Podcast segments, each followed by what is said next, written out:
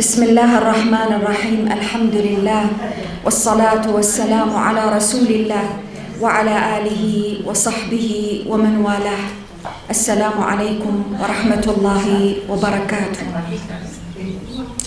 وصلنا في لقاءاتنا في تدبرنا لسورة النحل ونحن في نهايات هذه السورة العظيمة إلى وصفة من أعظم الوصفات التي يمكن أن تتحقق من خلالها تتحقق الحياة الطيبة. القرآن العظيم في سورة النحل التي بدأها بذكر ما أنعم الله به على خلقه. ثم جاءت بعد ذلك كما ذكرنا في لقائنا السابق الأوامر والتكاليف التي جمعها في آية واحدة هي أجمع آية في كتاب الله. وهذه التكاليف هي لم تخرج عن حدود نعم الله عز وجل. التكليف والعمل في حد ذاته هذه المسؤولية هي ما خرجت عن نعم الله سبحانه. بمعنى آخر أن النعم في كتاب الله عز وجل لا تنحصر فقط فيما ذكرته وعددته السورة العظيمة من الحديث عن الإنسان والأنعام والسمع والبصر والشمس والقمر والشجر والنحل والعسل. هي لا تخرج عن هذا الإطار. ولكن حياة البشر الذي خلقه الله عز وجل في توازن عجيب. هو لا يحتاج فقط إلى ما يأكله وما يشربه وما تستقيم به الحياة المادية المعروفة من المساكن والملابس التي جاء ذكرها في السورة. حياة البشر لا تستقيم فقط بهذا.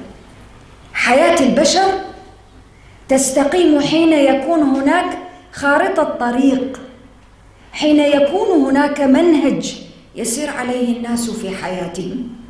ولذلك ربي سبحانه من نعمه عز وجل أنه أمر بالعدل والإحسان وإيتاء ذي القربى ونهى عن الفحشاء والمنكر والبغي.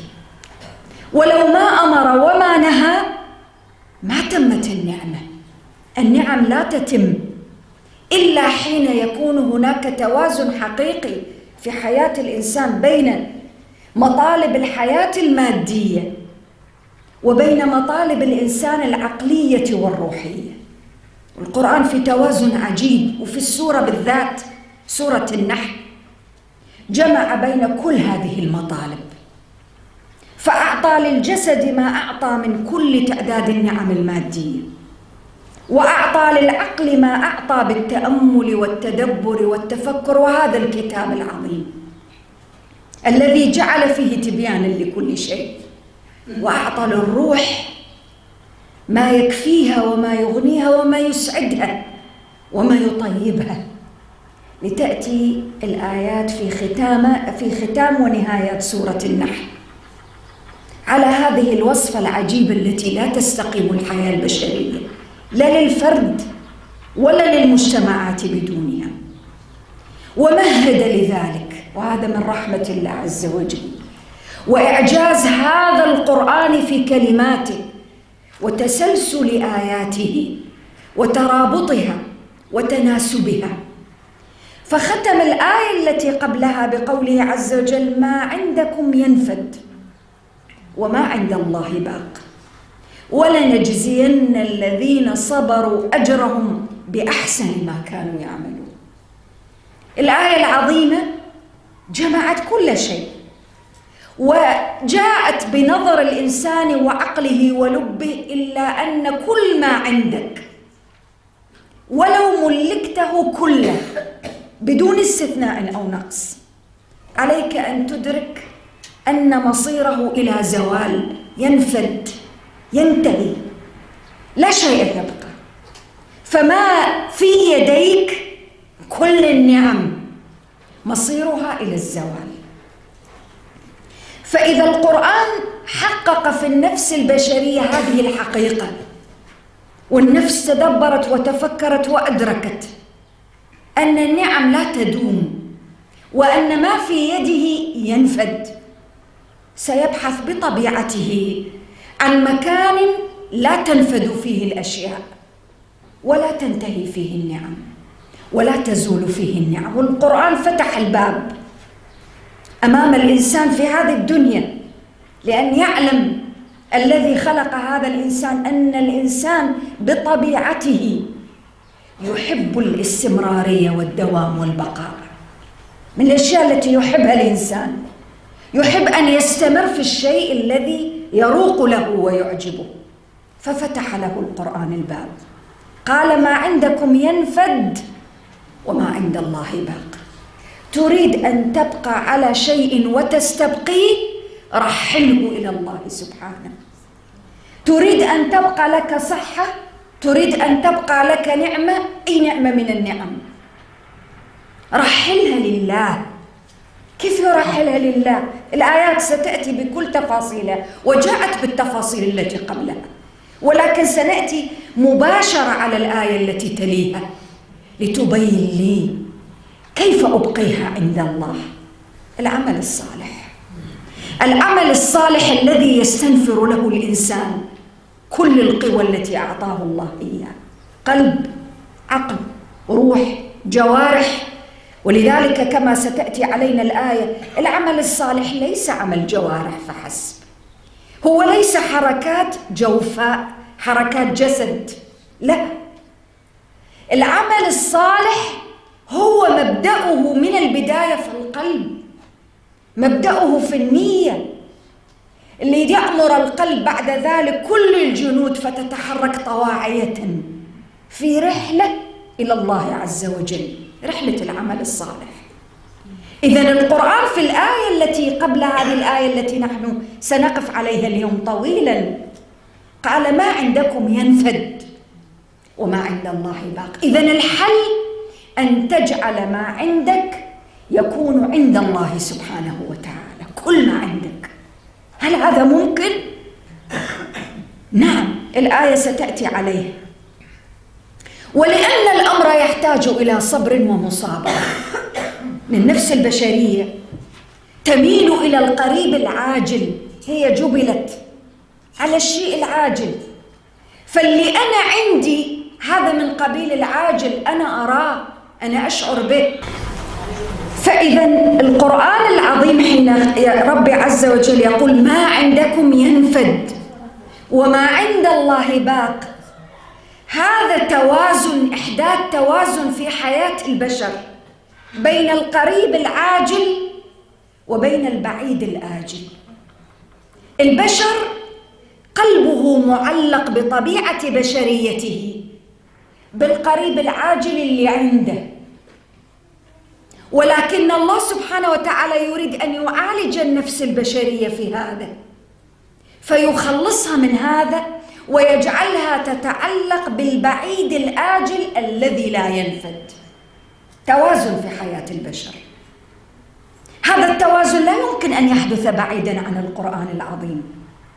ما عندكم ينفد وما عند الله باق. ما المشكلة؟ ولذلك جاء القرآن. القرآن إعجازه بالكلمة في الآية الواحدة. قال ولنجزين الذين صبروا أجرهم بأحسن ما كانوا يعملون. لماذا الصبر هنا؟ لأن إحداث هذا التوازن في حياة الإنسان يحتاج إلى صبر. ولذلك ما ذكر شيئا هنا من العبادات إلا الصبر. ولنجزين الذين صبروا إذا الأمر يحتاج لصبر ومكابدة مني. أن أجعل هذا القلب وهذه النفس تتعلق بالآجل البعيد الذي هو عند الله وتترك عنها التعلق بالعاجل القريب الذي هو عندي. هذا لن يحصل إلا بالصبر. ولكن إذا وصل الإنسان إلى هذه المرحلة كيف سيكون عمله؟ قال ولنجزين الذين صبروا أجرهم بأحسن ما كانوا يعملون. لا يخرج أحسن ما عندك أحسن عمل عندك. لا يمكن أن يخرج ويوفقك الله إليه إلا إذا أدركت يقينا أن ما عندك ينفد وما عند الله باق. الصدقات الإنفاق في وجوه الخير. أعمال الخير والبر المعروفة تكبر بهذا اليقين والإحساس. وهذا الاستحضار التام أن ما عندي ينفد وما عند الله باق. ثم إن القرآن العظيم في الآية التي تليها ربط لأن في تناسب واضح. قال من عمل صالحا من ذكر أو أنثى وهو مؤمن. طيب هو نهاية الآية التي قبلها. قال سبحانه ولنجزين الذين صبروا. أجرهم بأحسن ما كانوا يعملون. الآن بدأ القرآن يعطيني يفصل لي. قال من عمل صالحا إذا أحسن ما كانوا يعملون لا يخرج عن العمل الصالح. قال من عمل صالحا هذا وعد وعد من الله سبحانه وتعالى. كل إنسان مؤمن. وقال هنا ذكر أو أنثى تذكرون نحن في الآيات في سورة النحل. جاء الحديث عن عادات الجاهلية وكيف كان يستقبلون قدوم الأنثى بكل الأسى وبكل الحزن. لماذا؟ لأن أنظارهم كانت متعلقة بحيثية واحدة. أن الحياة التي يعيشونها لا تستقيم. ولا يكون لهم عزوة وقوة وحظوة إلا حين يزداد العدد عندهم من الذكور. جاء القرآن فأبطلها. الأفضلية ليست للجنس على جنس. الأفضلية فيما تقوم أنت به من عمل. ولذلك قد يكون إنسان بسيط متواضع لا يؤبه له في الدنيا بكل الحسابات المادية. ولكن ما يرفع قيمته الحقيقية عند الله عز وجل. عمله الصالح. إذا ما يرفع الإنسان ويكبره ويجعل له قيمة حقيقية؟ ليس من هو ولا ما هو ولا الجنس الذي خلقه الله عليه. وإنما هو العمل الصالح. قال من عمل صالحا. من ذكر أو أنثى. ونحن قلنا أيضا في ال ال الآيات التي سبقت حين تكلمنا عن قضية العمل بشكل عام. قلنا الإنسان يفترض فيه في تدبر الآية إن الله يأمر بالعدل والإحسان وإيتاء ذي القربى. قلنا كل واحد فينا رجلا أو امرأة تقع عليه مسؤولية. هذه المسؤولية لا تختص بجنسك أنت. وإنما بما يمكن أن تفعله وتقدمه. ويأتي القرآن في هذه الآية العظيمة ليبين أن الإنسان ممكن أن يعمل أعمالا لا يقوم ولا تقوم بها أمم. ولذلك القرآن في آيات وفي سور أخرى قال إن إبراهيم كان أمة. لماذا الإنسان كيف يصبح إنسان أمة؟ بأي شيء؟ بالعدد؟ قطعا لا. العمل. ما تقوم به من عمل فالأبواب والفرصة مفتوحة عندك مئة في المئة. فرص متكافئة. شوفوا العدالة الربانية في القرآن العظيم. من عمل صالحا من ذكر أو أنثى. كل عمل صالح مقبول عند الله سبحانه وليس فقط هو مقبول. كلام هنا ليس على القبول. الكلام هنا على شيء آخر.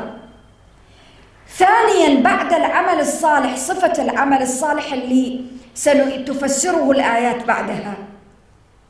قال وهو مؤمن. لماذا قال وهو مؤمن لأن ممكن أن يكون هناك عشرات ملايين البشر يعملون أعمال صالحة. وما معنى عمل صالح؟ الصالح من صلح. بمعنى آخر أن يبقي على الأشياء كما خلقها الله سبحانه من الصلاح أو يأتي على أشياء قد فسدت فيصلحها هذا كل عمل صالح. ونحن في واقعنا ومجتمعاتنا والمجتمعات الغربية. العالم كله يشهد أشكالا وألوانا من العمل الصالح.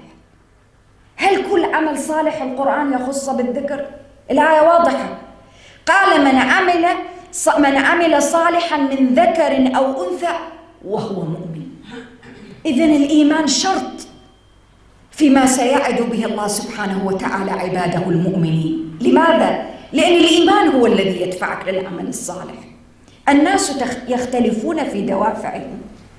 الناس الذين يعملون أعمالا صالحة في مشارق الأرض ومغاربها يختلفون في الدوافع التي يندفعون من خلالها. للعمل الصالح. في ناس هي تحب العمل عمل الخير. في ناس بدوافع أخرى شهرة سمعة في دوافع مختلفة. بل حتى هناك دوافع نفسية في بعض الناس يقوموا بالعمل الصالح كنوع من العلاج أعمال الخير والبر والنفع للمجتمعات. إذا القرآن اشترط هنا فقال وهو مؤمن. أنه الإيمان ملازم لهذا العمل. لا ينفك عنه. إيمانك يدفعك للصلاح. طيب ما هو الوعد؟ قال فلنحيينه حياة طيبة. والقرآن العظيم بهذا الوعد وبهذه الكلمة كلمة حياة طيبة لم يأتي على ذكرها في القرآن إلا في هذا الموضع في سورة النحل. وصف أشياء أخرى كثيرة بأنها طيبة. قال كلمة طيبة. قال مساكن طيبة. قال بلدة طيبة. أشياء كثيرة. ولكن الحياة الطيبة ما ذكرها إلا في هذا الموضع. وتدبروا معي في الكلمة. قال فلنحيينه. حياة طيبة. إذا هو الذي يحيي الحياة الطيبة؟ الحياة الطيبة بمعناها العام. في القرآن الكريم ومع معاني اللغوية. هي ما طاب ما استلذ ما خلص من الأشياء التي تنكده وتؤرقه بشكل عام.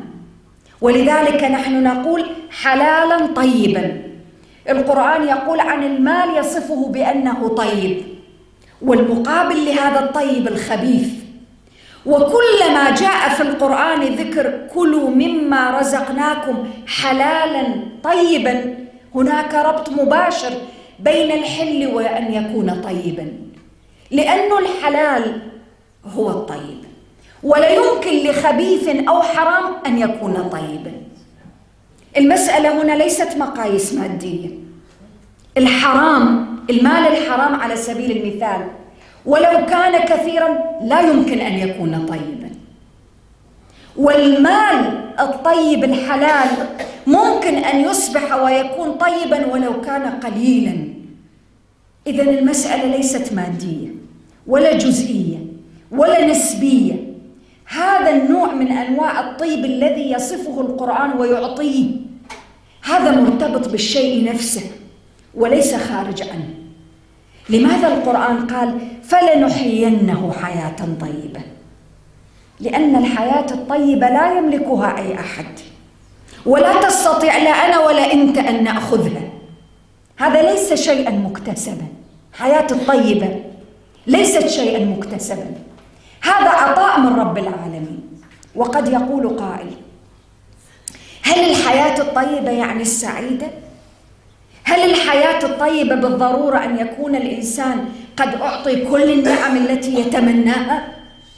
هل الحياة الطيبة ملازمة للصحة على سبيل المثال؟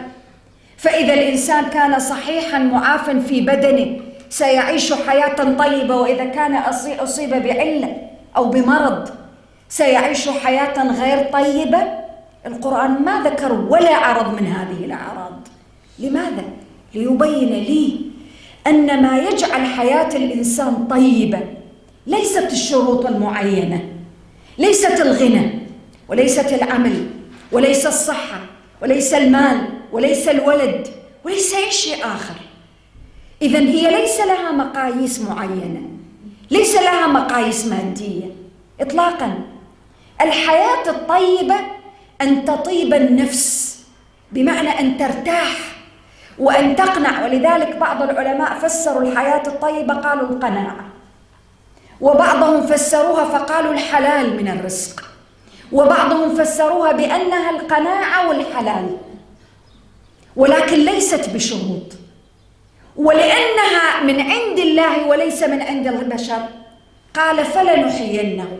هو الذي يحييك وليس أحد آخر. وتدبروا معي في الفارق الكبير بين وجهة النظر والفكر الغربي والتوجه الغربي عاده في تقدير الحياة الطيبة ولا يستخدم مصطلح الطيبة يستخدم السعادة. بينما القرآن يأتي على لفظة الحياة الطيبة ولا يصف الحياة بأنها سعيدة أو غير سعيدة طيبة. هذا المصطلح القرآني طيبة.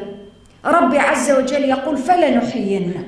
فنسب تلك الإحياء ذلك الإحياء والإعطاء للحياة الطيبة لنفسه عز وجل. الفكرة الغربية لو نأتي عليها يقول لك سعادتك قرارك. هذا التركيز. أنت تقرر إذا أنت كنت تريد أن تكون سعيدا أو تكون شيء آخر. تركيز خاصة في الحياة الآن المعاصرة. وما ينتشر بيننا وما ينتشر بين الشباب بشكل كبير جدا. أن السعادة هي قرار وهذا القرار أنت الذي تتخذه. فأنت تقرر إذا كنت ستكون سعيدا أو تكون غير سعيد. القرآن ألغى أسقط هذه الفكرة في الكلمة هذه. قال فلنحيينه حياة طيبة صحيح؟ هناك أشياء بيدك أنت أن تغيرها والقرآن تكلم عنها في الآية التي قبلها. تغيير الأفكار تغير المعتقدات لتكون وفق ما جاء به الله سبحانه وتعالى في كتابه العظيم. ولكن في نفس الوقت تبقى هذه النعمة ليست قرار أنت تمتلكه. هذا يعطى لك هذا يمنح لك طيب ما الذي يجعلني أهل لأن أحيا حياة طيبة هو قال الشرط في بداية الآية. قال من عمل صالحا من ذكر أو أنثى وهو مؤمن. إذا القرآن العظيم أعطاني في هذه الآية الوصفة العمل الصالح الخير النافع. مع الإيمان بما تعمله الذي يحررك من أن تعمل عملا لأجل أي شيء إلا الله سبحانه وتعالى. هو ما قيمة الإيمان في العمل الصالح. الإيمان يجعل الإنسان لا يقوم بعمل إلا لله سبحانه وتعالى. يصفيه ينقيه يخلصه. صحيح أنت تعمل لأجل أنه فلان تصير حياته أحسن ولأجل تيسر أمور فلان ولأجل خدمة لفلان وخدمة لذاك ولكن دائما وأبدا لا بد أن يبقى القلب معلقا بالذي خلق الذي آمن به. الذي أمر بالمعروف بين الناس الذي أمر بالعدل والإحسان. تدبروا معي في الربط. قال إن الله يأمر بالعدل والإحسان. اذا أنت حين تمارس العمل الصالح في حياتك ولو كان بسيطا أو متواضعا أنت لم تخرج عن ذلك الأمر الإلهي الذي أنت تدور بينه في حياتك كلها حياتك أصبحت كلها متناغمة متناسقة. لا تخرج عن عدل وإحسان وإيتاء ذي القربى. وبالله عليك قل لي أي عمل من الأعمال تعملها. هل في عمل صالح يخرج عن العدل والإحسان وإيتاء ذي القربى؟ كل الأعمال. وذكرنا نحن حين تكلمنا عن إيتاء ذي القربى قلنا ليس المقصود فقط آه، آه، الأرحام. الأسرة الإنسانية بأجمعها. القرآن فتح الباب هنا. إذا كل الأعمال الصالحة لما تكون معلقة واستجابة لمن أمر بها تتغير يصير لها مفعول آخر. وهذا الرد على ما يقال أحيانا أو ما ذكرناه أو أشرنا له أنه كثير من الآن آه، الأطباء النفسيين وحتى الناس الأخصائيين في علم النفس يقول ينصح إذا أنت تريد أن تغير مزاجك أو تعدل من مزاجك اجعل لك أعمال تطوعية أعمال الخير سير فيها. امشي فيها اخدم الناس. فيقال الفكرة اللي وراء هذا إنك أنت كلما رأيت آثار الأعمال الطيبة أو النافعة على وجوه الآخرين من حولك سينتقل إليك ذلك الشعور بالارتياح.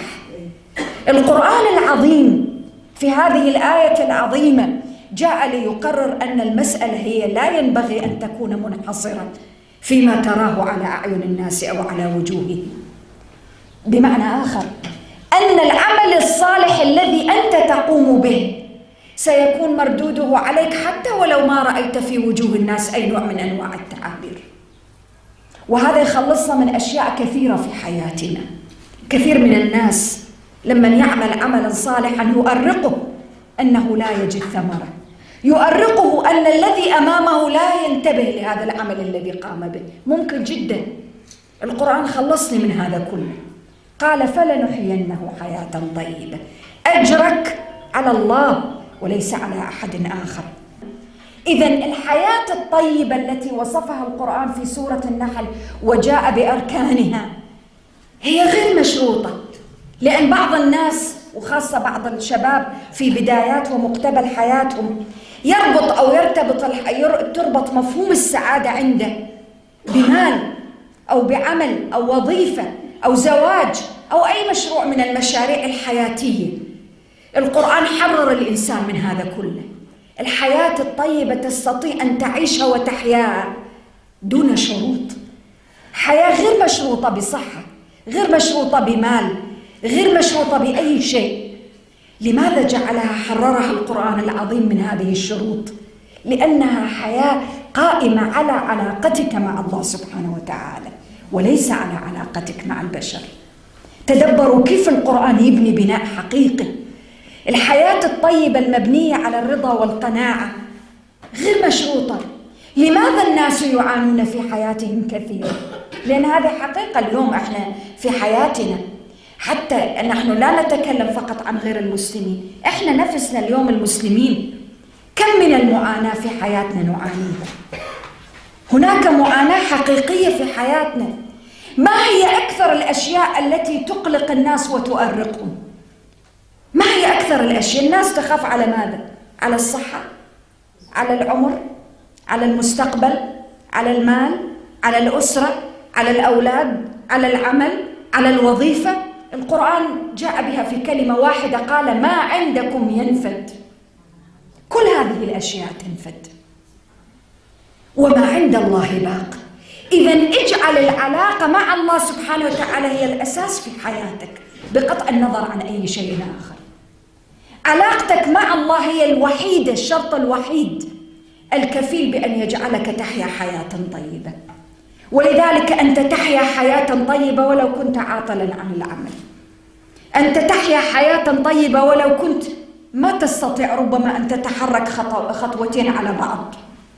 أنت تستطيع أن تحيا حياة طيبة ولو كنت لا تستطيع الوقوف على قدميك. أنت تستطيع أن تحيا حياة طيبة ولو لم يكن في جيبك إلا البسيط من المال أو النقود. لأن الحياة الطيبة لا ترتبط بشروط خارجية الحياة الطيبة ترتبط بما استقر في قلبك من إيمان بما فاض على روحك وحياتك من إيمان يدفع بك نحو العمل الصالح. العمل الصالح على فكرة ما يحتاج إلى حسابات كبيرة في البنوك كما يتوهم البعض. الصدقة الإنفاق عمل الخير لا يحتاج أن تكون غنيا وعندك أموال كثيرة لكي تكون إنسانا معطاء. أنت لا تحتاج لهذا. أنت تتوهم. بعض الأشخاص يربط. يقول لك والله لو كان عندي من المال لفعلت وفعلت وفعلت وفعلت. أنت لست في ما ليس عندك. القرآن والله سبحانه وتعالى لا يحاسبك على ما ليس عندك. الله سبحانه وتعالى يحاسبك على ما هو عندك. إذا لا تشترط شروطا على الله لكي تحيا حياة طيبة. حياة الطيبة في نفسك في قلبك. صحيح كما يقول ولكن بمنطلق آخر كما ذكرنا قبل قليل عن الأفكار الغربية أن السعادة قرار وقرارك بيدك وسعادتك بيدك. ونحن نقول بناء على ما جاء في كتاب الله عز وجل حياتك الطيبة في قلبك وإيمانك بالله سبحانه.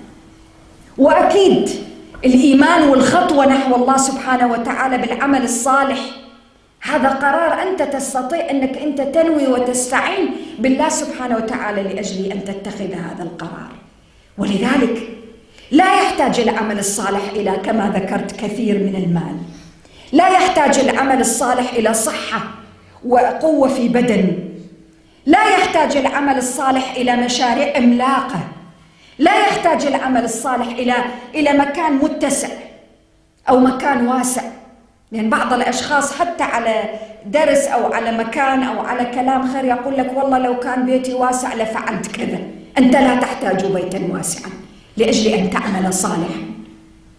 ولذا وأكبر دليل على هذا أن الأنبياء وكثير من الصالحين كان يقبع في سجن وربما في زنزانة صغيرة ضيقة لا يكاد يتنفس منها. وأعظم الأعمال كانت تخرج من تحت يديه ابن تيمية رحمة الله عليه كتب أجمل ما كتب وهو في سجن القلعة. إذا أنت لا تحتاج أن تكون تعيش مكانا واسعا لأجل أن تبدع وتعمل عملا صالحا. لا تحتاج لأن السعة التي يعطيها القرآن العظيم هنا في هذه الآية سعة القلب بالإيمان. إيمانك هو الذي يمكنك من العمل الصالح. أنت لا تحتاج إلى أرصدة كبيرة لكي تعمل عملا صالحا. أنت تحتاج إلى رصيد من الإيمان واليقين بالله سبحانه وتعالى. ذلك اليقين الذي يطغى على كل جزئية من جزئيات حياتك. يجعلك تصبح وتمسي وأنت تعلم أن ما بين يديك ينفد وما عند الله باق. وتخيلوا معي لو أن الواحد منا عاش حياته بهذه الآية ما عندكم ينفد وما عند الله باق. كم من الأعمال الصالحة كانت ستخرج من بين يديه كم؟ كم من الأعمال الصالحة؟ بما الذي نريد أن نخلص إليه. ولذلك القرآن جاء في الآية ولنجزين الذين صبروا. الأمر يحتاج لصبر. عملك الصالح يحتاج إلى صبر. ما ممكن أن يأتي العمل الصالح هكذا فقط. العمل الصالح ليس فقط فريضة صلاة تصليها بين يدي الله وإن كان ذلك جزء منها. العمل الصالح ليس صياما فحسب. العمل الصالح ليست صدقة مال فحسب. العمل الصالح كلمة صادقة تقولها لمن هو بحاجة إلى أن يسمعها منك. هذه المرأة التي ذكرنا زوجها ما ممكن يسمع وما سمع وما ممكن أن يسمع من أحد غيرها. وربما الناس في كثير من الأحيان آه، لا يستطيعون أن يوصلوا كلامهم إليه.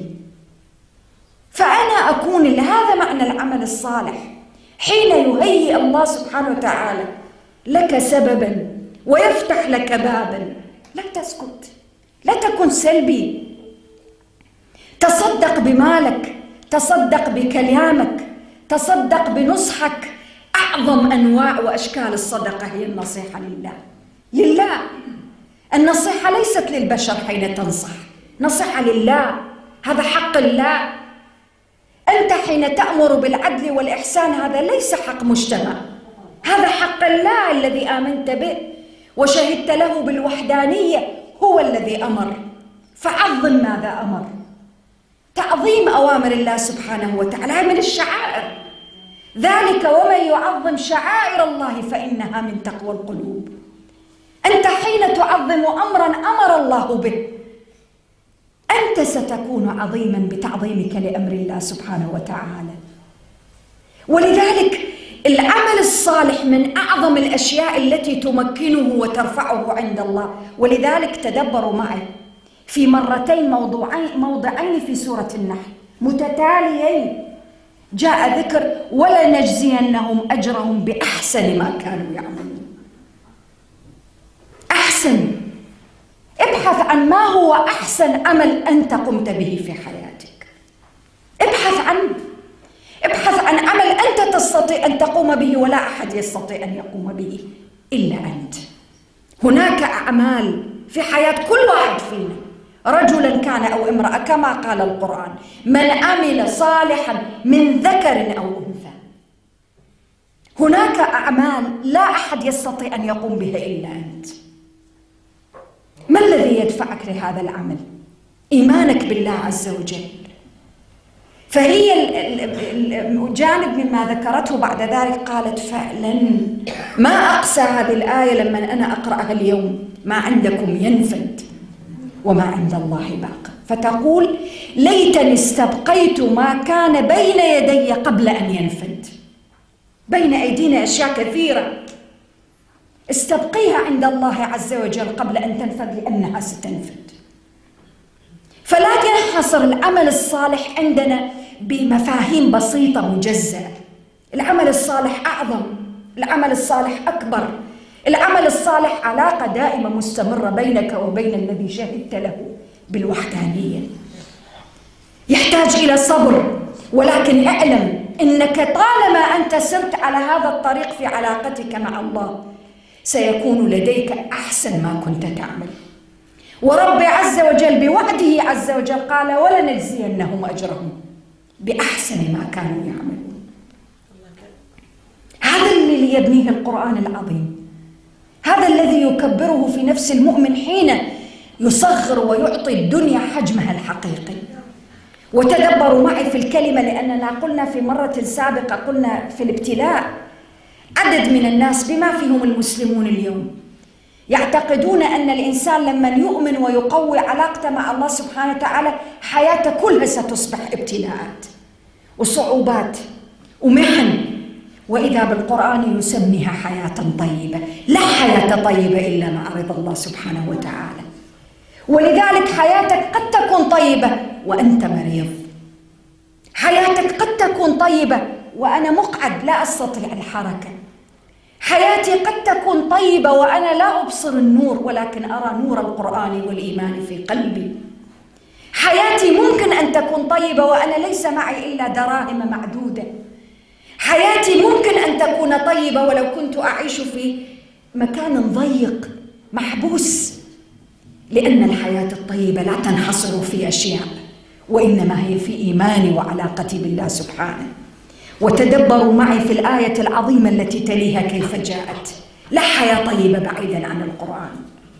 الحياة لا تطيب إلا بالقرآن. القرآن يطيبها القرآن إذا دخل قلبا شرحه وطيبه. وإذا أجراه الله على لسان عبد أطلقه وشرحه.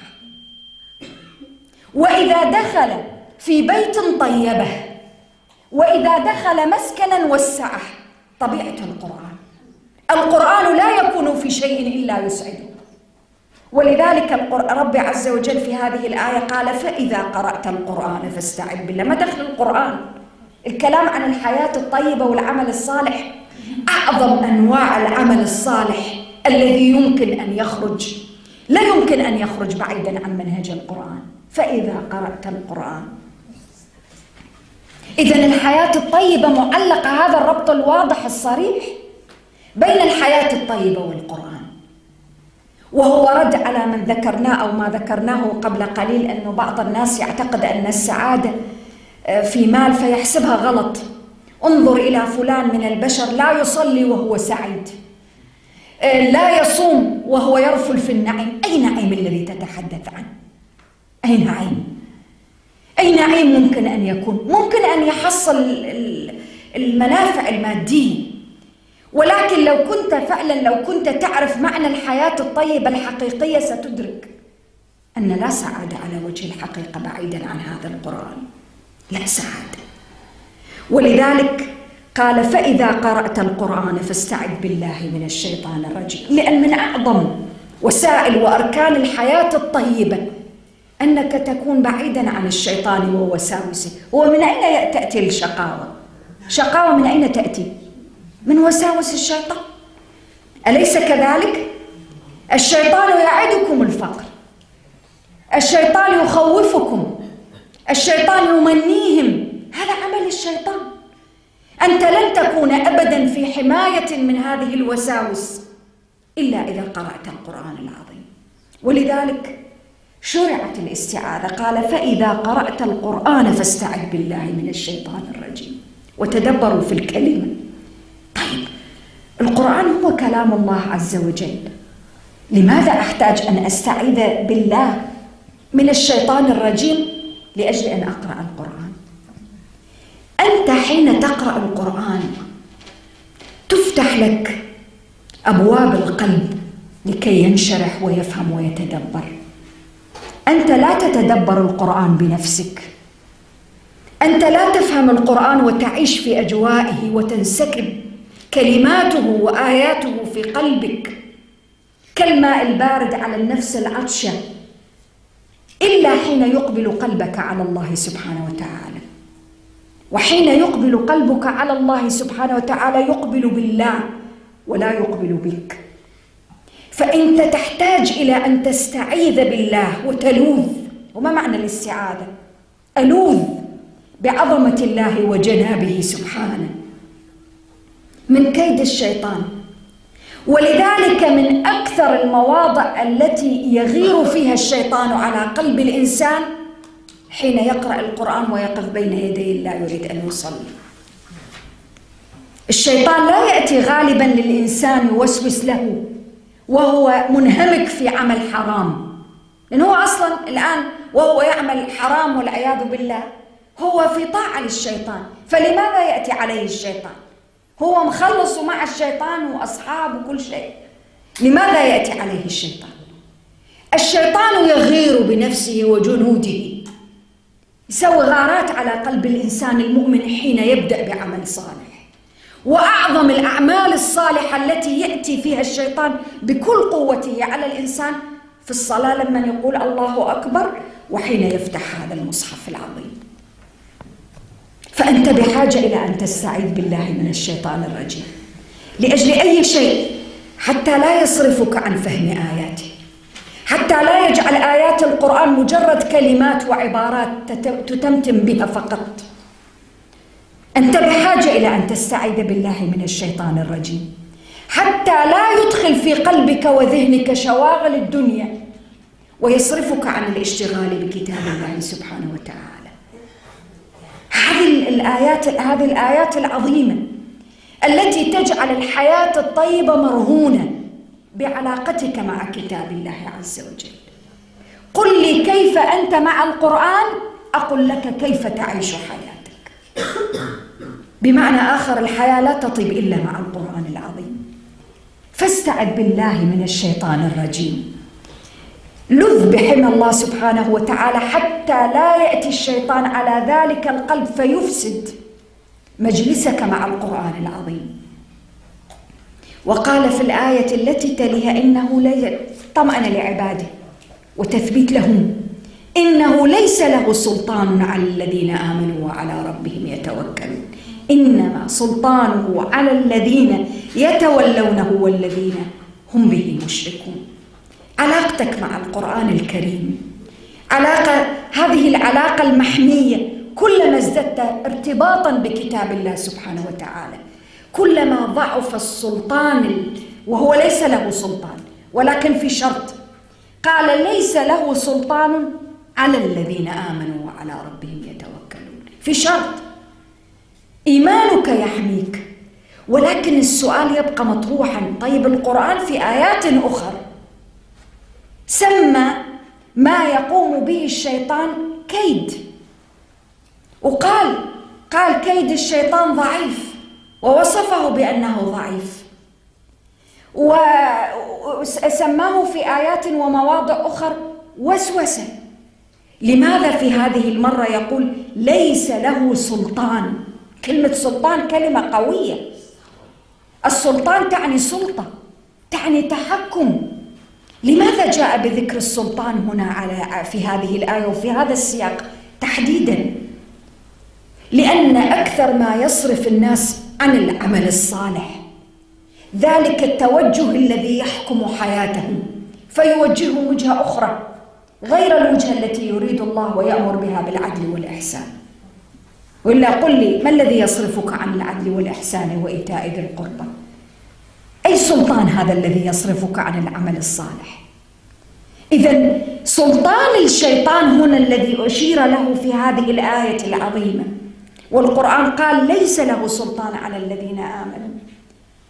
هذا السلطان بمعنى التحكم في التوجه العام للإنسان نحو العمل الذي يعمله. إيمانك يحميك من هذا التحكم.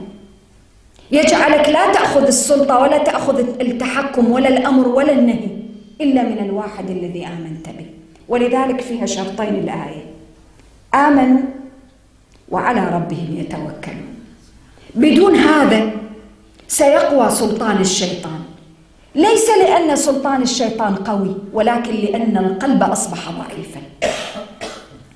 إذا الآيات اللي تتكلم عن سلطان الشيطان وكيد الشيطان ووسوسة الشيطان. لا تقرأ بعيدا عن هذه الآيات التي بين أيدينا. الشيطان كيد ضعيف. الشيطان ليس له كلمة على الذين آمنوا وعلى ربهم يتوكلون. الآيات تفهم كلها مع بعضها البعض. متى تصبح وساوس الشيطان لها قوة وسلطان؟ إذا ضعف المحل وهو القلب.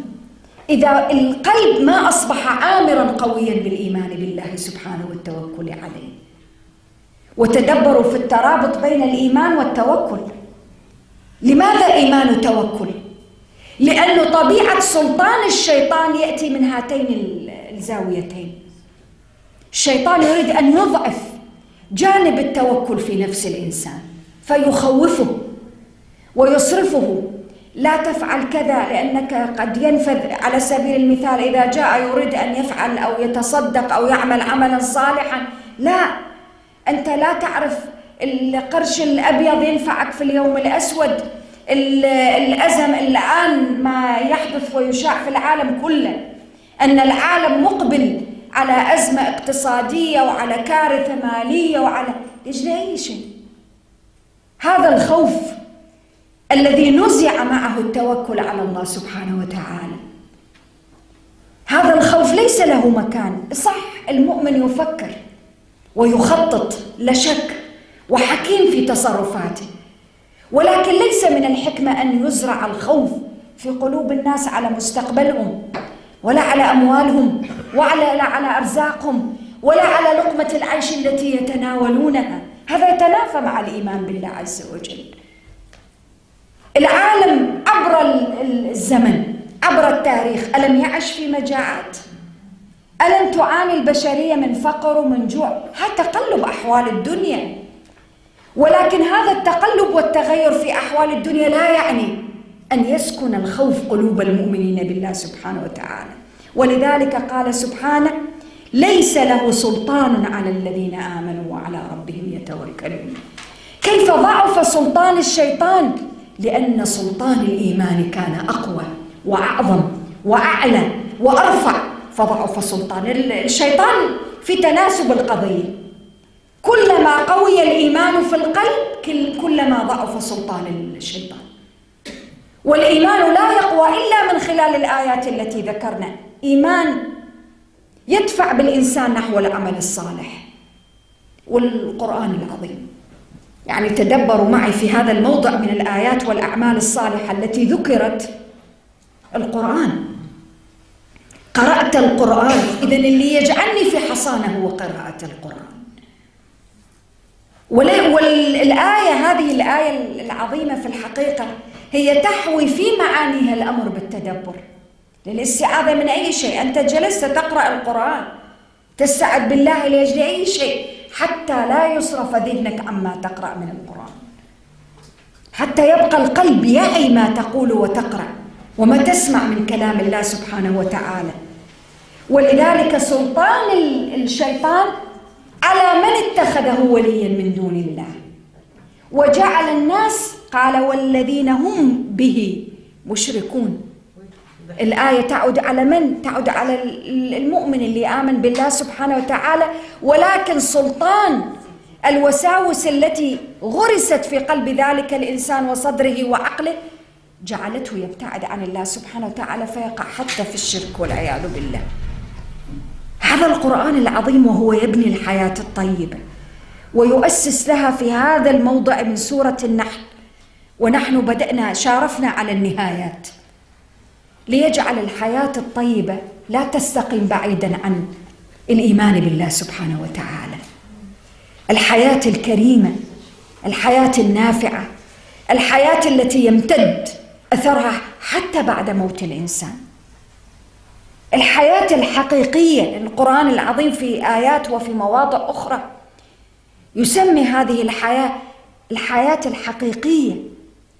وليست الحياة الزائفة التي ستنفد. ما يجعل لحياتنا قيمة ومعنى العمل الصالح؟